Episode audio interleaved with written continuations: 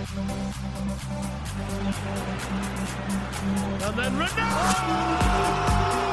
goal by Cristiano Ronaldo! Sensational!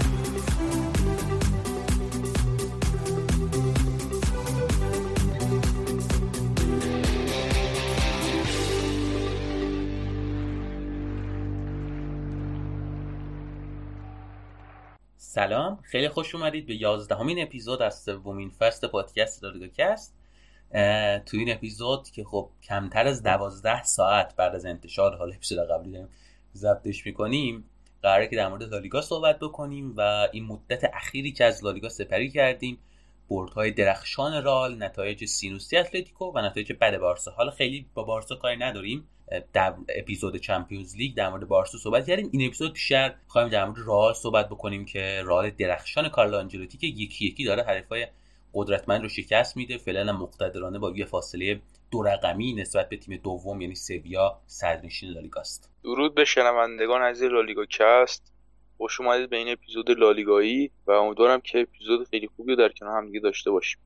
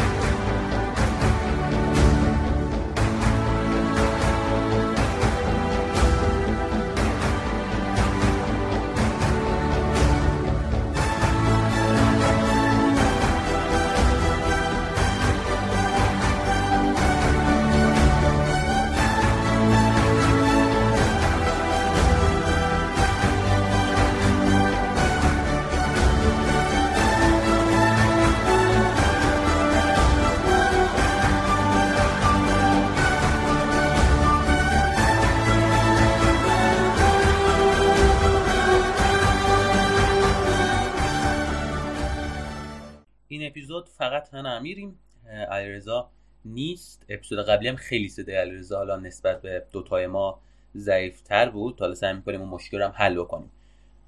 بریم شروع بکنیم با مسابقات لالیگا و خب با رئال شروع بکنیم، با رئال هم ادامه میدیم تا هر جایی که شد. رئال نتایجش فوق‌العاده است، رئال الان صدرنشین لیگ، مشخصاً حالا جدول رو میدونید، بخوام بگم رئال 42 امتیازه، یه بازی حالا بیشتر از سویای 34 امتیازی. سویا بازی موفقش به بارسا، یعنی اگر ببره میشه 37 امتیاز، فاصله میشه 5 امتیاز و فعلا رئال مادرید حالاها با این روندی که داره در صدر جدول میمونه. بازی‌های اخیری که رئال برده فوق‌العاده بود، یعنی رئال از باختش به اسپانیول به این ور که باختی نداشته و این چند تا بازی اخیری که حالا می‌خوایم در موردش صحبت بکنیم، از بازی با سیویاس 2-1 سیویا رو بردن، 1-0 بیلبائو رو، 2-0 سوسیداد رو، 2-0 اینتر رو و 2-0 اتلتیکو رو. در این 5 تا بازی رئال در 4 تاش کلین شیت کرده که حالا میشه گفت بیشترش به خاطر کورتوا بوده. یه بحث اضافی در مورد کورتوا نمی‌کنیم، اپیزود چمپیونز لیگ به طور کامل در مورد کورتوا صحبت کردیم و البته زوج درخشان وینیسیوس بنزما، خط هافبک فوق‌العاده کروس مودریچ که برگشتشون کلا رئال رو انداخت دیگه، نبض تپنده رئال و رئالی که هنوز تو خط دفاعی مشکل داره، ولی رئال 5 تا بازی سخت حساس، بازی‌هایی که حالا باز با اینتر رو می‌ذاریم که نه باز چمپیونز لیگ بود، این 4 تا بازی اخیر لالیگا جلوی تیمایی بود که همیشه واسه رئال، بارسا، اتلتیکو دردسر ایجاد می‌کردن تا قهرمان نشن. همین پارسال هم سویا از رئال امتیاز گرفت دور برگشت، هم سوسیداد، در که رئال فقط به خاطر یک امتیاز قهرمان لالیگا نشد. خلاصه که کار درخشانی کرد. حالا بریم بیشتر در مورد این بازی صحبت بکنیم. دقیقاً مهدی، کلا بازی‌های خیلی فوق‌العاده‌ای به نمایش گذاشتیم، این بازی‌هایی که انتظار می‌رفت دیگه رئال تو این بازی دیگه امتیاز از دست می‌ده، ولی خب پشت سر هم برد کسب کردیم، بازی‌های بزرگ و سخت و فشرده‌ای هم بود. به باخت در مقابل اسپانیول اشاره کردی، بازی قبلش هم 2-1 به شریف باخته بودیم. این دوتا باخت به نظر من یه تلنگر بزرگ بود به تیم و بعضی اوقات من میگم یه سری باخت‌ها ارزششون از برد بیشتره. بازی با اسپانیول و شریف هم همینطور بود، یک تلنگر بزرگ بود به بازیکن‌ها که باید بیشتر تلاش بکنن و باید جدیت بیشتری داشته باشن تا اتفاقات فصل پیش تکرار نشه که ما به سادگی تو ابتدای فصل امتیاز از دست بدیم. و از اونجا بود که به نظر من تیم عزم خودش رو جذب کرد که دیگه پشت سر هم بردها اومد. بعد از این بازی بود که ما بردهامون رو شروع کردیم، بردهای پیاپی و انصافا پرگل هم می‌بردیم، اکثرشون هم بیش از 2 تا گل می‌زدیم تو هر بازی، ولی خب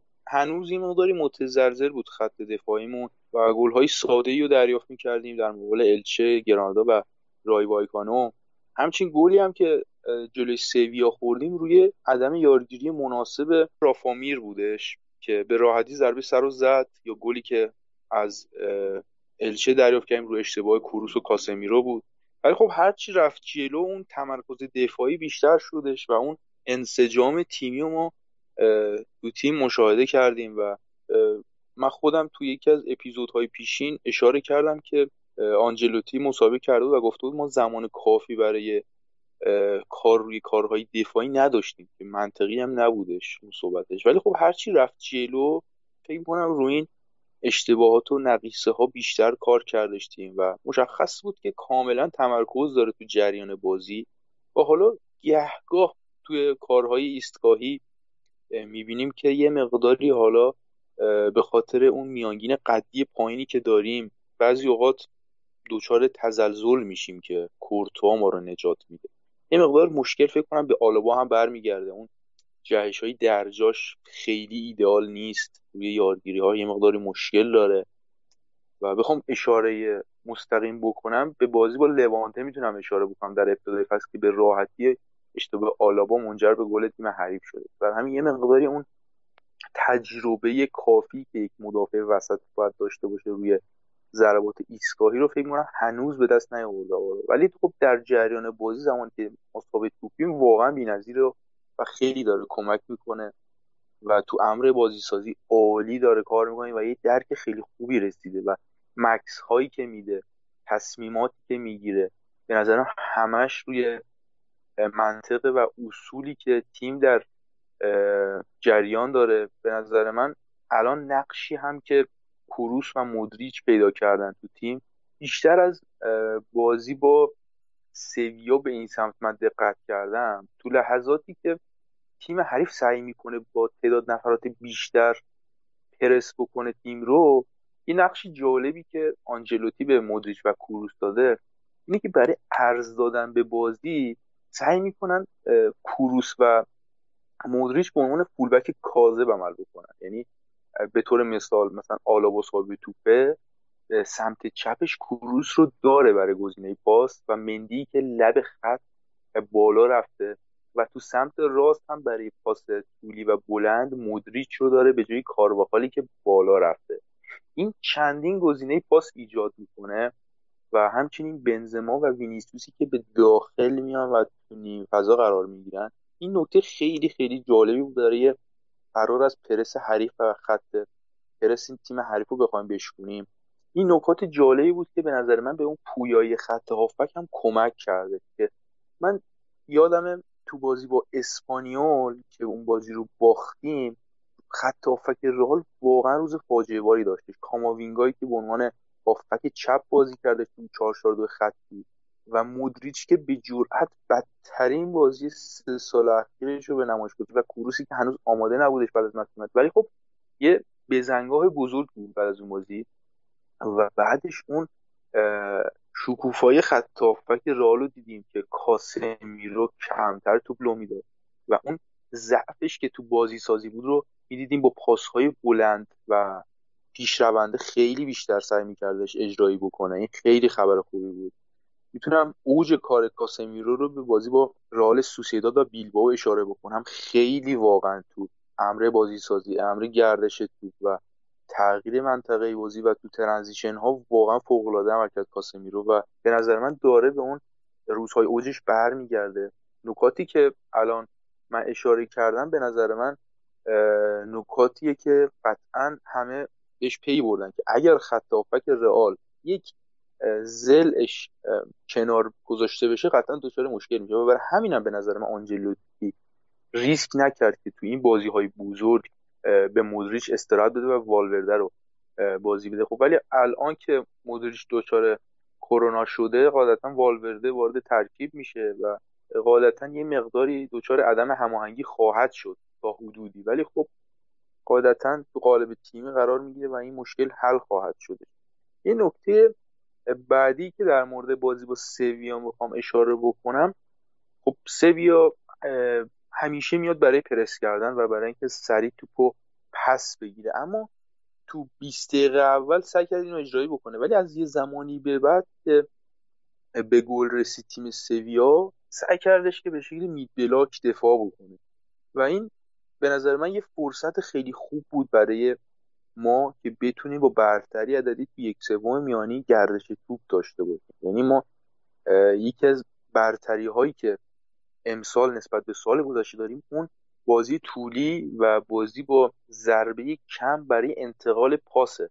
این نکته مهمیه که واقعا اگر در حال حاضر رئال اراده بکنه برای خلق موقعیت، واقعا با کمترین اتلاف وقت ما به 1/3 دفاعی حریف میرسیم. این نکته فوق‌العاده مهمیه. واقعا ما تو همین بازی با سویا بارها صاحب موقعیت شدیم و از راه دور هم داریم اقدام به شوت میکنیم.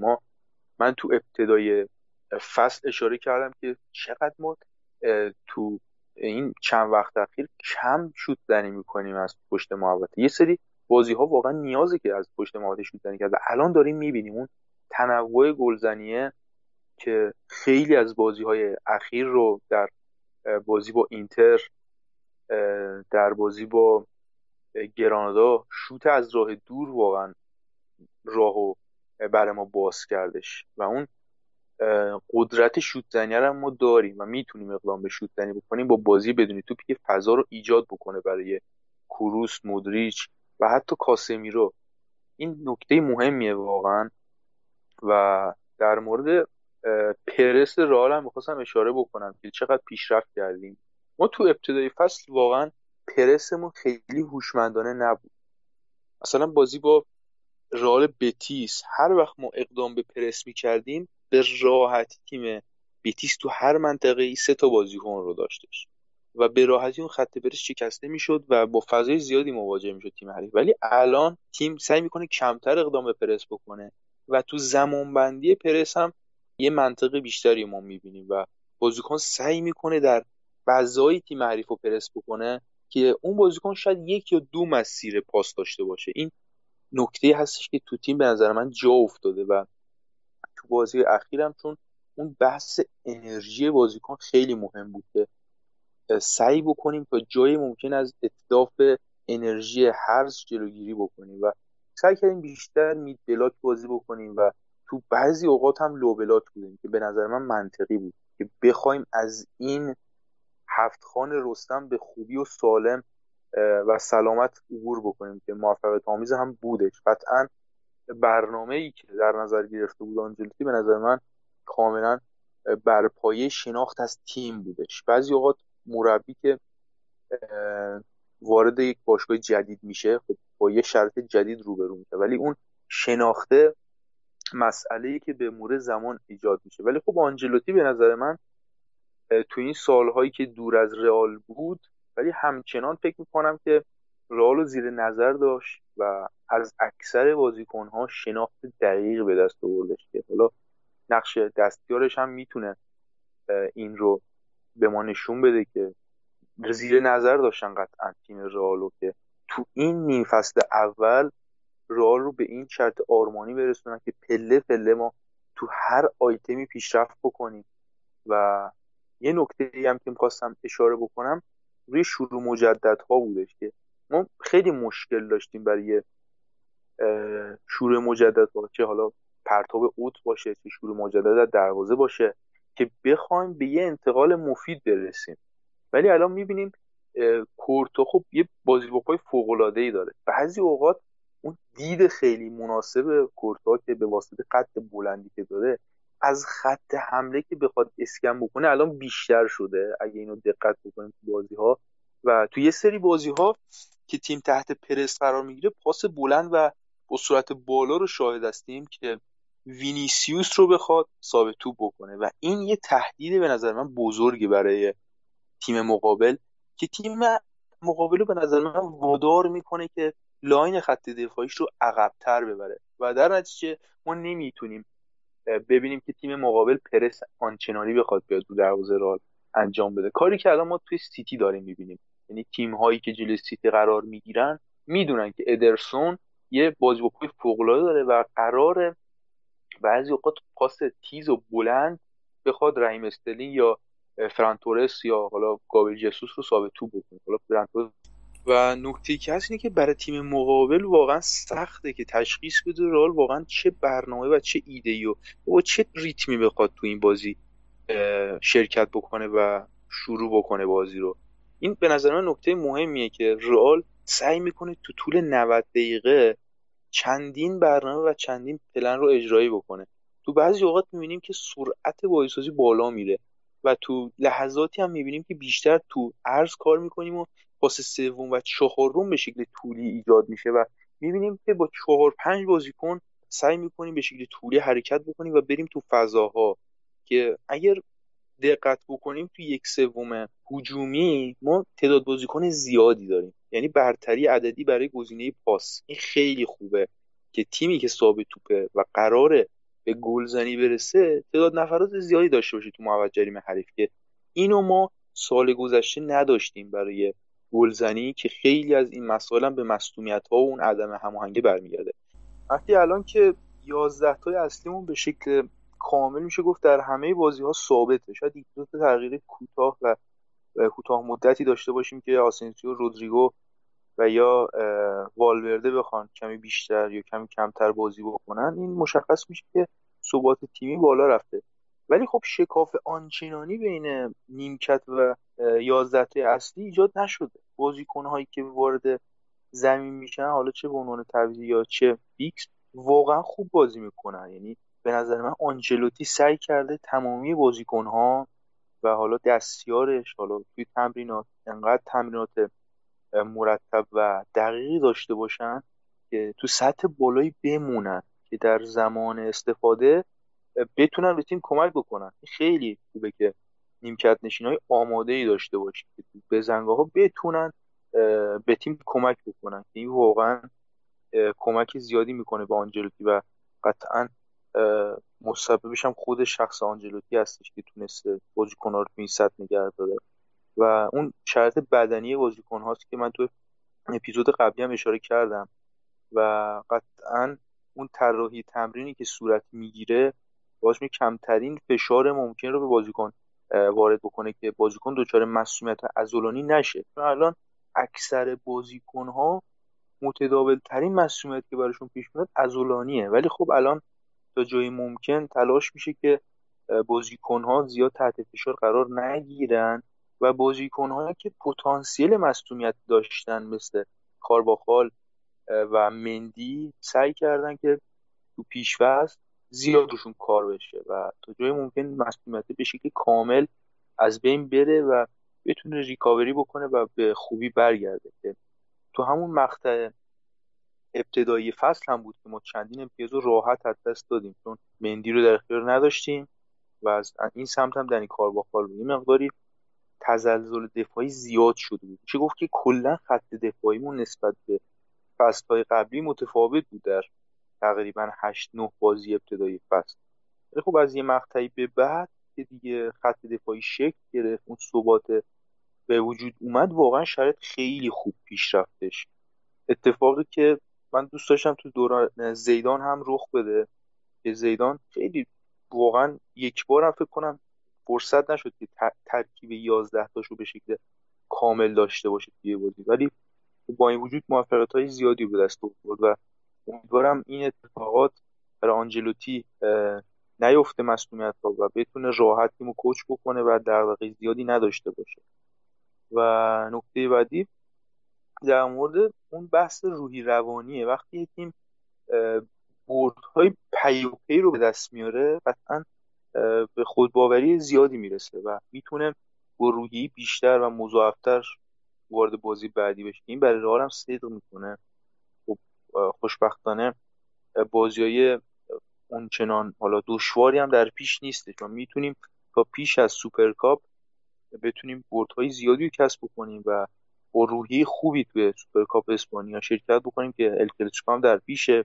کمتر از یک ماه دیگه قراره بازی بکنیم در عربستان با بارسلونا که قاعدتا این شرایط خیلی خوبیه برای رئال که حالا در ادامه فصل جوری بشه که این اختلاف امتیاز رو بتونیم حفظ بکنیم و در زمانی که مرحله حذفی چمپیونز لیگ شروع شد و قرار بود با پاریس بازی بکنیم، با یه اختلاف زیاد، با یه اطمینان خاطر بتونیم حداقل سیستم چرخشی رو اجرا بکنیم که 11 تای اصلیمون به شکل آماده بازی با پاریس شرکت بکنن. این اتفاقات به نظر من خیلی خوشایند برای ما رئالیه، ولی خب فوتبال دیگه، واقعا بارم که شرایط همینجور پایدار بمونه با اینکه بالاخره خیلی بعیده که این اتفاق بیفته، چون فوتبال خیلی بالا پایین داره. ولی خب مایی که تو این دو سه فصل اخیر شرایط خوبی رو تجربه نکردیم به واسطه حالا داوری هایی که شکل گرفت تو فصل قبل خیلی ما رو اذیت کرد، ولی خب این فصل به نظر شرایط عادلانه میرسه و ما خیلی به موفقیت نزدیک هستیم و همچنین بازی تو اشکو برنابئو که خیلی داره بهمون کمک میکنه و واقعا اون ابهتی که برنابئو داره استفانو نمیتونست به تیم و حالا تیم حریف القا بکنه. فصل قبل من یادم یورگن کلوپ که وارد دی استفانو شده گفت این مثل چمن تمرین میمونه، خیلی صحبتش محترمانه نبود، ولی خب در قیاس با برنابئو واقعا خب در شأن رئال نیست تو ورشگاه کوچیک بازی کنه. ولی خب شرایط اینجوری رقم خورد که پارسال ما تو دی استفانو بازی کنیم و حالا که تو برنابئو بازی میکنیم واقعا نقش هوادار رو واقعا آدم حس میکنه و میبینه که چقدر تیم خوب و با نشاط بیشتر حضور داره. تشویق وینیسیوس رو وقتی میبینیم واقعا کیف میکنیم که بازیکنی که یه زمانی خیلی تحت فشار بود و فشار زیادی رو حس میکرد. یادم یه بازی با اگه اشتباه نکنم اوساسونا بود دو فصل پیش که گل زد کاملا گریه کرد و بغضش ترکید، ولی خب الان میبینیم وقتی تعویض میشه تو دربی مادرید واقعا ایستاده تشویق شده که واقعا فوق العاده است برای این بازیکن که میسن اینجوری تشویق میشه.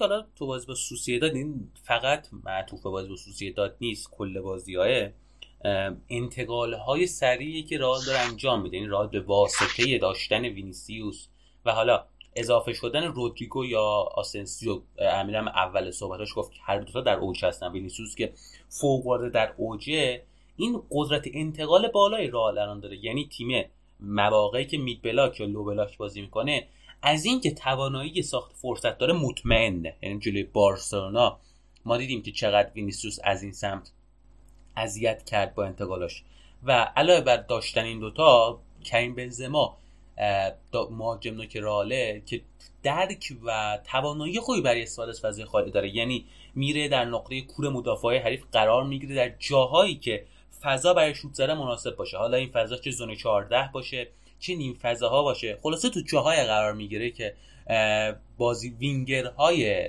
رئال مادرید که کنارها حرکت کردن اون فضای خالی رو به خوبی بشناسن و بتونن بهش پاس بدن. بعد یه نکته دیگه اینه که مواقع مالکیت رئال مادرید، یه نکته‌ای که هست اینه که خب هم فرلان مندی هم کارواخال اول سال این دوتا هیچ کدوم نبودن، یعنی رئال مادرید فول بک راست شاهد این بودیم که ناچو بازی می‌کرد مواقعی و فول بک چپ آلابا، حتی آلابا فول بک چپ هم بازی می‌کرد. خلاصه به این شکل یعنی دوتا فول بک چپ رئال حضور نداشتن. حالا که این دوتا رسیدن ما شاهد هستیم کلی از مشکلات رئال حل شده، هم مشکلات دفاعیشون رئال الان از کناره‌ها برای اینکه اجازه نده حریف از فلنگ ها نفوذ بکنه تیم مطمئنیه، وجود این دوتا بسیار برای رئال مهمه. حالا درسته کارواخال فرم بدی داره، انصافا فرم فوق العاده‌ای نداره و هنوز به اون فرم فوق العاده‌اش بعد یک فصل و نیم انصافا نرسیده، حالا کم کم داره بهتر میشه و باید ببینیم که اصلا به تیم ملی اسپانیا دوباره میرسه یا نه، که حالا با توجه به اینکه تو پست فول بک راست اسپانیا کمبود بازیکن داره، آسپلیکوئتا رو داره که رسما میشه گفت تو دفاع 4 نفره آنچنان فول بک خوبی نمیتونه باشه طبق چیزی که دیدیم و بیشتر یه وینگ بک خوبه توی چلسی توماس توخل. حالا رسیدن کارواخال بسیار هم برای اسپانیا و هم برای خود آنچلوتی مهمه. یه نکته کسی اینه که توی اون سمت از زمین، یعنی هم کارواخال و هم رودریگو هم وینیسیوس و هم فلامندی، ما شاید جابجاییشون هستیم، یعنی یا کارواخال میره فلنک جایی که وینگر هست و رودریگو براش فضا ایجاد میشه چون مدافع چپه میاد کارواخال رو بگیره، فضا ایجاد میشه و اون رودریگو یا حالا آسنسیو هر کدوم که وینگر راست باشن میرن و توی نیم فضای سمت راست صاحب توپ که نه فضا میگیرن اونجا و فضا رو واسه خودشون میکنن. اون سمت هم همین اتفاق با مندی و وینیسیوس میفته. یه نکته دیگه در مورد مندی اینه که مندی فوق العاده الان واسه رئال مادرید مهمه. مندی پارسال قطعا یکی از بهترین بازیکن‌های رئال مادرید بود و خیلی واسه رئال کاربرد داشت. یه گل مهم هم زد، دقیق قدم نیست جلوی تیمی ولی یه گل مهم هم زد و الان بودنش با توجه اون پا به توپی که داره، قدرت حمله توپ بالایی که داره، باعث میشه که تو همون انتقال‌های سریع و انتقال از فاز اول بیلداپ به فاز دوم بیلداپ در رئال به خوبی انجام بشه، کاری که الان ما تو بارسا شاهد این هستیم که انجام نمیشه. یعنی دوتا فول بک کناری بارسا عملاً توانایی این که پا به توپ حرکت بکنن رو ندارن و حالا این باعث میشه که باعث مشکل بشه و یکی از هافبک‌های بارسا بیاد اون وظیفه رو بر دوشش بگیره، کاری که پارسال به وجود مسی میومد خودش انجام میداد، تو رو بلند میفرستاد. ولی الان که مثلا دسوال برامچین توانایی ندارن، دیانگ یا گاوی میان این کار انجام میدن. ولی در مورد رئال چون این دوتا فول بک همچین توانایی رو دارن، باعث میشه کار رئال هم راحت‌تر بشه. خود مندی که اشاره کردی، ببین اکثر حملات رئال از سمت چپ شکل میگیره. کروس، مندی، آلابا و حتی لوکا مودریچی که به عنوان نفر 4 و 5 میره اضافه میشه. وینیسیوس هم که حالا وینگر چپه دیگه تو اون سمت بازی. دقیق. ببین واقعا زمانی که رئال از اونجا تصمیم میگیره بازیسازی انجام بده و انتقالی صورت بگیره، به راحتی ما از اونجا میتونیم حتی اگر تیم حریف پرس فوق العاده دقیق و تعداد نفرات بالا انجام بده، ولی ما میتونیم از اونجا بیایم بیرون. به طور مثال بخوام مثال بزنم، همین بازی با اتلتیکو، بارها تیم اتلتیکو اقدام کرد به پرس با مارکوس یورنته، آنخل کورا، کونیا و کوکه. 4-5 تا بازیکن اون فضا رو پرس میکردن، اما انقدر خیلی خوب مندی جایگیری میکنه، فضا سازی میکنه، حرکت میکنه، یعنی اون بازی ایستا رو دیگه نمیبینیم. تو فضایی که کروس میاد به عنوان فولبک کاذب از اونجا توپ پخش میکنه، یعنی ذره تعلل تیم حریف اومده و اونجا رو تبدیل به یه تله پرس کرده و توپو گرفته. ولی الان خیلی خوب هم مشارکت عالی آلابا رو داریم میبینیم. ببین فصل گذشته تو نیم فصل دوم ما راموس رو به خاطر مصدومیت نداشتیم، ولی خب ناچو رو داشتیم تو اون پست که زمانی که ما می‌خواستیم بازسازی انجام بدیم اونجا دوچار مشکل بودیم. اون ناچو به اون شکل نمیتونه واقعا تو بیلداپ کمک بکنه، ولی آلابا واقعا داره خوب کمک میکنه و تو لحظاتی هم میبینیم که تیم حریف دوچاری آشفتگی شده، یه گپ زیادی ایجاد شده، میبینیم خود آلابا حتی میاد پیشروی میکنه، پا به توپ میشه، میاد حتی تا پشت سر وینیسیوس هم پا به توپ میشه گهگاه. این خیلی واقعا خبر خوبیه برای رئال، رئالی که چندین بازیکن داره که تهدید بزرگی برای تیم حریف. که الان یه انتقادی که من به مندی وارد میکردم ابتدای فصل، خب از مصونیت برگشت بود، خب دو سه بازی که گذشت دیدم خب مندی بازیکن سرعتیه، یه بازیکنی که میتونه به سرعت انتقال کمک بکنه، ولی خب خیلی با مماشات، با خیلی با تعلل پا به توپ میشد، ولی خب الان سعی میکنه که بدون تعلل پاسو بده، حرکت بکنه، از اون سرعتش استفاده بکنه. حتی بعضی اوقات که اقدام به دریبل میکنه واقعا درصد پیروزیش تو اون دریبل یا اون دوئل خیلی واقعا بالاست. خیلی من خوشم میاد از این سبک بازیش و امیدوارم که خیلی خوب همینجور ادامه بدیم که اون فضای طلاییه دیگه. یعنی اون حتی کمک کردن کاسمیرو رو هم تو اون صحنه میبینیم که سعی میکنه فاصله بگیره از صحنه، عرض بده به توپ و خودش رو تو فضای قرار بده که بازیکنی به طور مثال رودریگو دی پاول بره اون فضا رو پرس بکنه و یک فضای دیگه خالی بشه که پشت سر کوکه بود که بارها ما اونجا صاحب توپ شدیم با وینیسیوس و بنزما تو این بازی با اتلتیکو که ما تونستیم از اونجا گردش توپ داشته باشیم. حتی آسنسیو و دنی کارواخال هم سعی می‌کردن که یه تجمعی رو تو این فضا صورت بدن که فضای دیگه‌ای باز بشه برای لوکا مودریچ.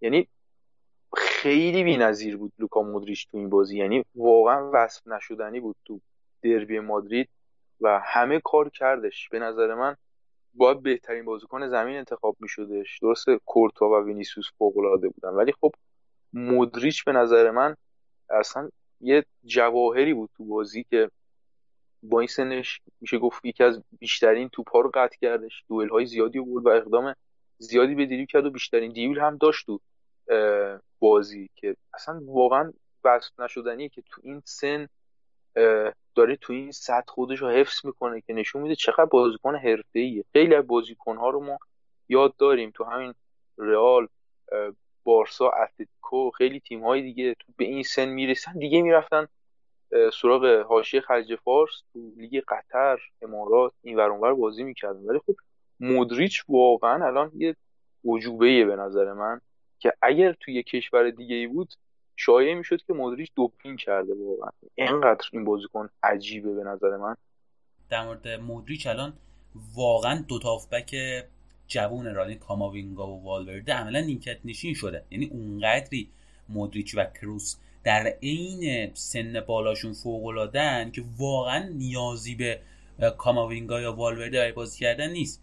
کاماوینگا وقتی اون اوایل اومد خب رئال مقداری مشکل داشت در خط دفاعش، هم کروس هم مودریچ کاملا هنوز ریکاوری نکرده بودن، کاملا برنگشتن، چند تا بازی اول بهش بازی رسید.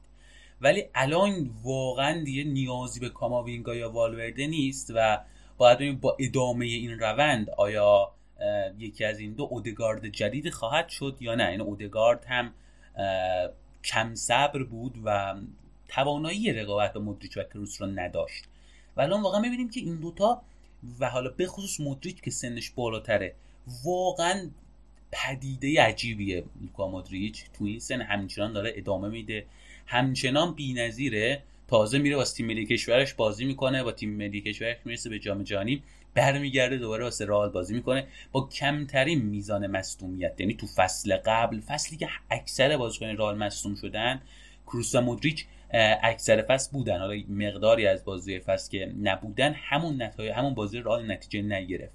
فوق العاده مهرای مهمی هستن و ازشون مراقبت هم میکنه کارلو آنچلوتی و بعد همین رو هم ادامه بده.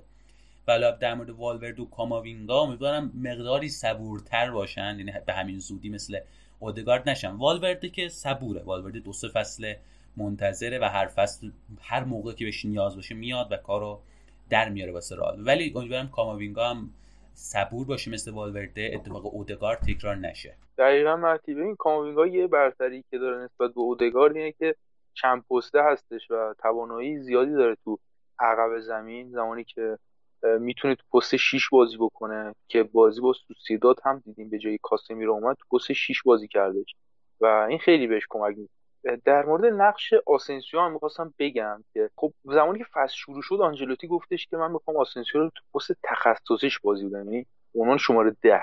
ولی خب الان شرط جوری رقم خورده که آسنسیو باید تو پست وینگر راست بازی کنه، ولی اونقدر هم وینگر راست نیست آسنسیو تو جریان بازی.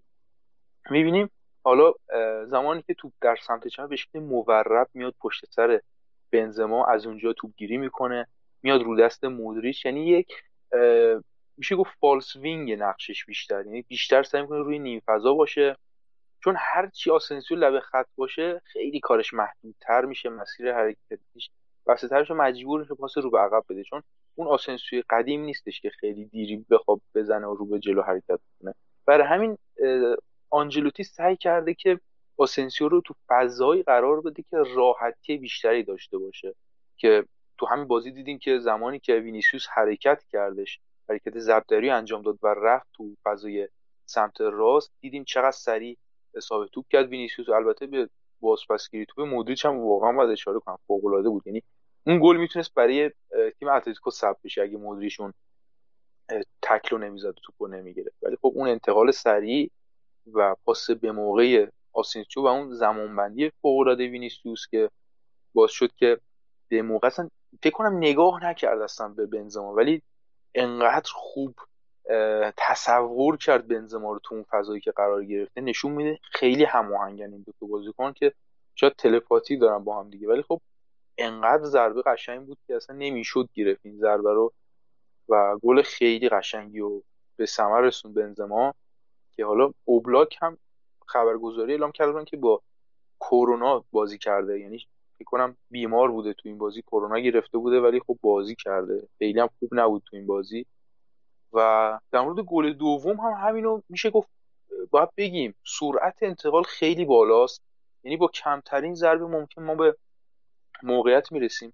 البته اون رخوت هم هستش که تو تیم اتلتیکو به چشم میخوره، اون تیم شادابی که بخواد جنگجو باشه، بیاد واقعا نذاره تیم مقابل بازسازی، اون نیست واقعا. یعنی تو نیمه دوم رئال به راحتی داشتش بدون هیچ دردسری تو عرض بازی میکرد، مالک توپ بود، پاسکاری میکردن دیگه، برای خودشون به نوعی عشق میکردن دیگه با توپ، اصلا هیچ مزاحمتی از اتلتیکو ما نمیدیدیم. حتی بازیکن‌های جوونی هم که تعویض میشدن به بازی میومدن مثل فلیکس و لمار هیچ مزاحمت ایجاد نمی‌کردن، فقط زمانی که صاحب توپ بودن این دو تا بازیکن زوج اصلی اتلتیکو بودن تو سمت چپ، جایی که قرار بود فشار وارد بشه به فاصله‌ای که کارواخال و میلیتائو ایجاد شده بودش. و در ادامه رنالدودی هم آوردن که دیگه کامل یه برتری عددی اونجا ایجاد بشه، اما حضور به موقع والورده، یعنی این بازیخونی سریع آنچلوتی رو میرسونه که والورده رو سریع اوورد به همراه ناچو که تو اون منطقه ما هم بتونیم دوئل ها رو ببریم. خیلی به موقع، چون اون 5-6 دقیقه آخر خیلی داشت فشار می‌آورد اتلتیکو. ولی خب مشکل اصلی اتلتیکو واقعا جریان بازی بودش که اون انقدر تغییرات زیاد شده تو تیم اتلتیکو، تو ترکیب، توی چینش و توی شعاع حرکتی بازیکن‌ها که واقعا گیج شده این تیم دیگه به معنای واقعی، دیگه اون هویت خودشو به نظر من فراموش کرده و گم کرده و بازیکن نمیدونه که باید چیکار بکنه تو زمین. و این برمیگرده به تفکرات سیمونه که خیلی دائم هی سویچ میشه بین 442 و 352. خب تو این بازی که زمانی که توپو نداشتن 352 میشدن و زمانی هم که توپو به دست میبردن بیشتر 4-4-2 دیده می شده. و اون زوج خط حمله خیلی مهمه و خب تو این بازی سوارز مصدوم بود، به جاش کونیا بازی کردش، خیلی هم خوب نبود واقعا. گریزمان هم به جز یه ضربه ایستگاهی که زد کار خاص دیگه ای نتونست بکنه و فکر کنم مصدوم هم شدش با تکل کارواخال که به نظر اگه من بودم کارت زرد رو میدادم به کارواخال. و خیلی هماهنگی با هم نداشتن، یعنی خیلی فاصله زیادی میافتاد بینشون که به راحتی از اونجا ما میدیدیم آلابا و میلیتائو به راحتی توپو میگیرن. یعنی یه تیم بیجون رو ما دیدیم میشه گفتش از اتلتیکو توی دربی، که حالا من خودم پیش بینی میکنم با توجه به اینکه تونسته بودن پورتو رو ببرن، یه اتلتیکو حالا با روحیه بالاتری رو تو این بازی ببینیم که بیاد حداقل اختلاف رو کم بکنه با رئال. الان اختلاف خیلی زیاد شده و 13 امتیاز اختلاف واقعا میشه گفت ناامید میکنه هر تیمیو برای قهرمانی و الان مثلا هدف‌گذاری اتلتیکو چیز دیگه‌ای. و اون نکاتی که تو خط دفاعی اتلتیکو الان داره رخ میده، خب فیلیپه، کندوگبیا، این بازیکن‌ها به نظر من بازیکنایی نیستن که بخوان جزء 11 نفر اصلی اتلتیکو باشن. یعنی تا جای ممکن باید تیم اتلتیکو سعی بکنه یه مدافع خیلی خوب رو توی ژانویه بگیره، چون خیمنز توی این دو سه فصل اخیر خیلی مصدوم شده، همچنین ورسالیکو و ساویچ هم سنش بالا رفته، پس باید به فکر جذب یه مدافع باشن. همین مدافع و خط دفاعی که گفتی، یکی از حالا سایه که اپیزود قبلی هم من گفتم، اپیزود چمپیونز لیگ، که نکات عجیبی بود توی ترانسفرهای تابستونی امسال. اتلتیکو مهاجم خرید، هافبک خرید و علیرغم ضعف دفاعیشون چه از لحاظ مهره و چه از لحاظ تاکتیک و اینا مدافع دیگه رو نخریدن. و حالا اینکه تو ژانویه کی رو بخرن نکته مهمیه، فکر نکنم تو ژانویه هم حالا مدافع وسطی بخرن، ولی خب واقعا یه مدافع وسط الان نیازه برای اتلتیکو مادرید، یه مدافع وسط که حالا هم توانایی بازیسازی داشته باشه از عقب برای مواقعی که اتلتیکو تحت پرس قرار میگیره و هم بتونه که از لحاظ سرزنی هم خوب باشه. یعنی این مدافعایی که الان اتلتیکو بازی میده، چه حالا هرموسو، چه فیلیپه، چه ساویچ، از لحاظ سرزنی دچار مشکل هستن. حالا این بازی که کندوگبیا هم یه خورده عقب‌تر بازی می‌کنه، تو پست مدافع وسط هم ما کندوگبیا رو می‌دیدیم. همچین مدافع وسطی الان برای اتلتیکو نیازه که چند سالی واقعا گم کردن و ندارن همچین مدافعی رو. دقیقاً، یعنی حالا یه سری نقیصه‌ها هستش که تو تیم همیشه وجود داره که اتلتیکو تو این یه فصل اخیر دائم همیشه اشاره کردیم ایراداتش چجوریه، ولی خب این ایرادات با برگشتن‌های سریع واقعا جبران می‌شدش. یعنی زمانی که تیم اتلتیکو توپ از دست میداد تو یک سوم دفاعی، سریع برمیگشتن تو اون بلاک دفاعی منظم و فشرده، اجازه نمیدادن تیم حریف به راحتی انتقال داشته باشه و بخواد موقعیت خلق کنه. ولی این بکنم بیخیالی رو الان تو بازیکن‌ها میشه دید که به اون شکل بر نمیگردن و به اون شکل باشون کار نمیشه که بخوام بیان تو پوزیشن خودشون قرار بگیرن و آماده نبردهای احتمالی باشن. این نکته‌ای که الان از دو صورت داره زخم میخوره اتلتیکو و حالا شاید اگر بازیکنی اضافه بشه شاید بهتر میشه، یه بازیکن فیزیکی با قد بلند و با سرعت مناسب، یه بازیکنی تو سبک دلیخت که اتلتیکو به نظرم فرصت جذبش رو داشت، ولی خب فکر کنم رفت سراغ ژائو فیلیکس. یعنی اگر تصور کنیم اتلتیکو اون 120 میلیون رو پای دلیخت میداد چه شرط بهتری داشت، ولی خب فیلیکس به نظر من اونچنان دستاورد زیادی نداشته برای اتلتیکو مادرید. و این توازن است دیگه، توازنه باید ایجاد بشه بین خط حمله و خط دفاع. و اوبلاکی که الان به راحتی گل میخوره، اوبلاکی که واقعا یه گل که میخورد بعد از دو سه بازی کینشیت نمیکرد، واقعا عصبانیت رو تو چهرهش میشه دید. ولی خب الان خیلی راحت با این مسئله کنار اومده که کلینشیت دیگه اونقدر هم دستیافتنی نیستش. خیلی شرط عجیبه برای اتلتیکو و فکر میکنم که برای حداقل سوپرکاپ باید از همین الان برنامه‌ریزی بکنن که شاید احتمال زیاد به فینال میرسن، ولی خب تو فینال جلوی رئال یا بارسا باید بدون هیچ نقصی بازی بکنن. حالا امیر در مورد اینکه به فینال میرسن، مارسلو سلام میکنه بهت. خیلی پارسال هم اومد نزد یه هفته اومده بود تیم تحویل گرفته بود، رئال و بارسا رو زد قهرمان شد. ببین اتلتیکو مادرید هم برد اگه یاد باشه، یکیچ عقب افتادن بعد دو یک کامبک زدن، اون دقیقه آخر اینیگو مارتینز گل زد. آره اون تو لالیگا بود، اون حدود 2 هفته بعد از مربیگریش بود. سوپرکاپ که واقعا یه معجزه‌ای واقعا انجام داد مارسلینو. آره واقعا مارسلینو به نظرم مرد این تک بازیاست، سوپرکاپو خیلی خوب بلده. دیگه شرایط بازی و ببینیم چجوری رقم میخوره و اگه بخوایم در مجموع بخوایم نگاه بکنیم به این شرایط، فکر میکنم با این روند صعودی رئال و روند نزولی اتلتیکو و بارسا ما شاید یه قهرمانی زود هنگام از رئال ببینیم. شاید مثلا هفته 32م 33م رئال قهرمان بشه، ولی خب شرایط خیلی متفاوته و باید صبر بکنیم ببینیم چه جوری رقم میخوره. و بخوام من یه نمره بدم به رئال تا به این جای فصل، نمره 9 رو در نظر میگیرم و اون یک نمره‌ای هم که کم میکنم به خاطر بازی‌های ابتدایی که از اون شاید آرمانی دور بودیم.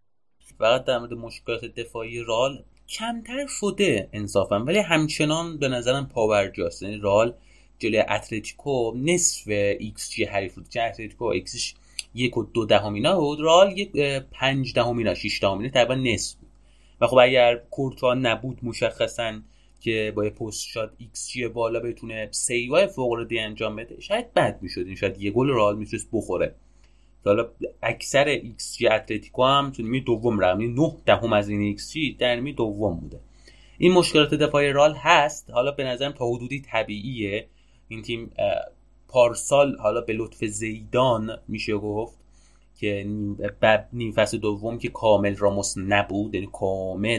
نبود، وارانم یه مدت کوچولو کرونا گرفت، بازی لیورپول ال کلاسیکو رافائل وارانم نبود، با زوج میلیتائو ناچو بازی کردن. ولی خب حالا اون هماهنگی که داشتن واقعا زینتدین زیدان که از حالا دلایلی که اون قهرمانی لالیگا رو آورد خط دفاع بی‌نظیری بود که تیمش اون موقع داشت و اون هماهنگی بود که تیمش در دفاع ایجاد کرد بود، چون مهره تهاجمی خوبی نداشت اون موقع اومد تیم رو آورد رو بیشتر فاز دفاعی متمرکز کرد و اون فصل هم قهرمان شد. فصلی که بارسا با والورده شروع کرد با سیتی ادامه داد اون فصل. پارسال هم اون نیم فصل دوم انصافاً طبق چیزی که ما از زیدان میشناسیم اومد یه دفاع خوبی رو ایجاد کرد حتی با زوج میلیتائو ناچو. ولی امسال تیم مشکل داره تو فاز دفاعی و این مشخصه. اول فصل خیلی بدتر بود، یعنی رئال مادرید هر بازی حداقل 2 گل رو میخورد، جلوی مثلا سلتا ویگو 4 زد 2 خورد. این طبیعی شده بود واسه رئال مادرید. برگشت مندی و کارواخال در موردش صحبت کردم، بسیاری این مشکل رو آورد کمترش کرد، اما خب هنوز این مشکل هست. یعنی زوج آلابا و میلیتائو درسته که الان فعلا کورتوا هست پشت سرشون، اشتباهاتشون جبران میکنه. اپیزود قبلی صحبت کردیم، زیاد دیگه نمیخوایم در موردش صحبت بکنیم. ولی به نظرم اگر مهاجم نوک‌های فوق‌العاده تری مثلا بازی‌های بزرگی در چمپیونز لیگ، همین بازی جلوی پاریس سن ژرمن، اگر این فضایی که الان رئال داره میده به مهاجم حریف به امباپه یا مسی برسه، خب مشخصاً اونقدر هم شانس سیو کورتوا میاد پایین و این چیز مشخصیه و کامل و واضحه که رئال با این خط دفاعی در برابر تیم‌های بزرگ دچار مشکل خواهد بود. رئال تو گلش اول شد تو چمپیونز لیگ که بره بخوره به یه تیم ضعیف‌تر، خورد به بنفیکا که خوب بود، یهو گل اول شد خورد به پاریس سن ژرمن که یه خط حمله وحشتناکی داره. حتی اگر تیم اون هارمونی رو نداشته باشه، ما دیدیم جلوی مثلا کلوب بروژ و بقیه تیم‌ها تنهایی مسی بالا بیشتر امباپه چیکار کردن با خط دفاعی حریف. و این جلوی این خط دفاعی حالا نکته مهمیه که ببینیم رئال آیا تا اون موقع میتونه خط دفاعیش رو ترمیم بکنه یا نه. البته یه نکته‌ای که هست در مورد سرعت خط دفاع رئاله که تا حدودی اون نقصا رو پوشش میده. یه سری عدم هماهنگی هستش که با اون ارتباط کلامی برقرار میشه. من مثال بزنم، بازی با بیلبائو یه جا پاس بلند دادن به پشت سر میلیتائو به توپ رسید اما توپ برخورد کرد به پشت سرش و بعدش توپ رو رها کرد به خاطر حالا آلابا بیا توپو بگیره یا کورتوا، ولی خب اینیاکی ویلیامز توپو گرفت و شوت کردش. که اینا به نظر من حالا هم اون تجربه به دست میاد، هم اون ارتباط کلامی که باید باشه. این میگم اون الان روندی که داریم میبینیم، اون درخششی که از میلیتائو جلوی رئال سوسیداد همچنین جلوی اینتر ما دیدیم، به نظر میرسه که ما رو واقعا امیدوار کرده و به نظر میرسه که خیلی داره پیشرفت میکنه. اون سرعتی هم که این 4 نفر دارن فوق‌العاده است. یعنی من به جرئت میگم درسته خط حمله فوق‌العاده‌ای داره پاریس، ولی هر 4 تا دفاع اون سرعتی ان و اون سرعت خط حمله پاریس رو تا حدودی میتونن مهار بکنن و امیدوارم که مصدوم ندیم دیگه تو اون بازی، یعنی کارواخال مثلا نداشته باشیم مجبوریم بین آلابا و میلیتائو اگر هر کدوم مصدوم بشه و ناچو بیاد به خرید رئال اضافه بشه خیلی این اوضاع بد میشه واسه رئال. حتی کارواخال مندی جدا، الان میلیتائو آلابا کم کم دارن هماهنگ میشن، کوچولو کوچولو دارن هماهنگ میشن، اون هارمونی که باید با هم داشته باشن کم کم داره ایجاد میشه کنار هم دیگه. نه اینکه یهو ناچو بیاد کنار یکی از این نوازی بکنه خیلی چیز جالبی به نظر نمیرسه. دقیقاً. باز حالا امیدواری اینه که اگر حالا مصدوم هم دادیم به نظر من از بین میلیتائو و آلابا امیدوارم آلابا باشه که ناچو بیاد به جای آلابا یه تو سمت چپ باشه، به خاطر اینکه امباپه بیشتر در سمت چپ بازی میکنه، خیلی ناچو رو باش درگیر نمی‌کنه. همین یه نکته‌ای که در مورد آلابا هست اینه که آلابا اون بازی سازی رئال هم الان داره به عهده گرفته، تقریبا نقشی که راموس داشت، اون بیلداپی که از عقب زمین داشت الان داره آلابا انجام میده و نه ناچو و نه میلیتائو نمیتونن همچین کاری انجام بدن. من حالا شاید مثال جالبی نباشه ولی میلیتائو رو امسال تشبیه میکنم به آراوخو، یعنی مدافع تنومندی سرزن تکل خوبی میزنه، از سنی هم تقریبا برابرن اما از لحاظ بازی سازی هر دوتا مشکل دارن، پاس‌های بلند، پاس‌های درست مشکل دارن توی این مواقع. مهدی من در این مورد باید مخالفم. چرا؟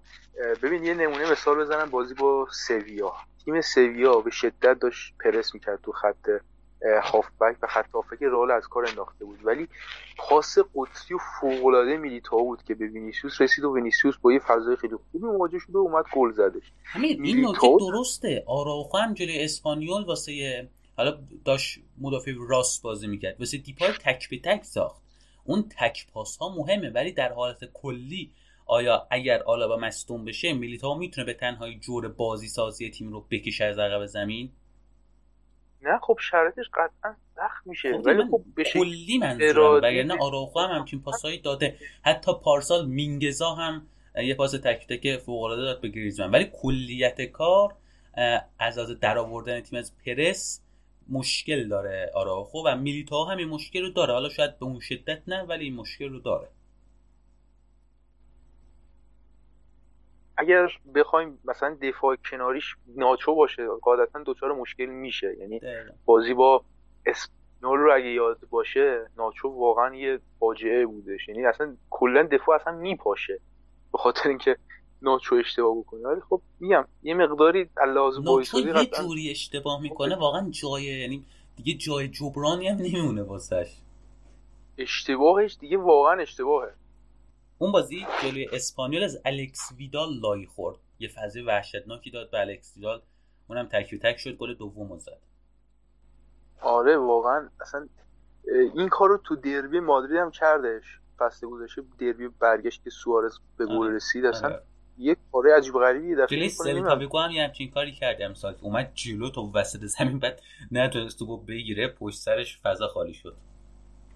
آره یه مقداری هول خیلی توی پرس کردن حریف در حالی که نمیدونه که پشت سرش داره چی میگذره. این یه مقداری حالا امیدوارم اوکی بشه در ادامه، چون قطعا در ادامه فصل ناچو خیلی بازی میکنه، اینو من مطمئنم بازیای زیادی بهش میرسه، اوکی بشه دیگه واقعا استرس ناچو رو نداشته باشه. دمتون گرم، این اپیزود همراهمون بودید. بعد مدت‌ها لالیگا داشتیم و در عرض 2-3 روز 2 تا اپیزود داشتیم، مدتی که نبودیم و قشنگ اومدیم جبران کردیم و حالا اوضاع کرونا داره کم کم تو اروپا پیچیده میشه، 4-5 تا از بازیکنان رئال کرونا گرفتن، از والنسیا کرونا گرفته شده، انگلیس اوضاعش بدتره و تنها امیدواری ما اینه که مجددا اوضاع مثل چند سال 2 سال پیش بد نشه. اون موقع هم به همین شکل شروع شد، اول با لغو شدن کم کم بازی‌ها شروع شد و بعدش یهو موج گسترده اومد، اصلا همه مسابقات یکهو تعطیل شد. امیدوارم حتی اگر شده بدون تماشاگر هم شده مسابقات ادامه داشته باشه و مثل اون فصل نشه. حالا درسته که تعطیلی مسابقات الان به نفع بارسلونا است ولی خب برای کلیت کار امیدوارم از اون سبک روتین دوباره زندگیمون خارج نشیم. دمتون گرم تا اپیزود بعدی که حالا ببینیم هفته بعد خواهد بود یا 2 هفته بعد. خدا نگهدار.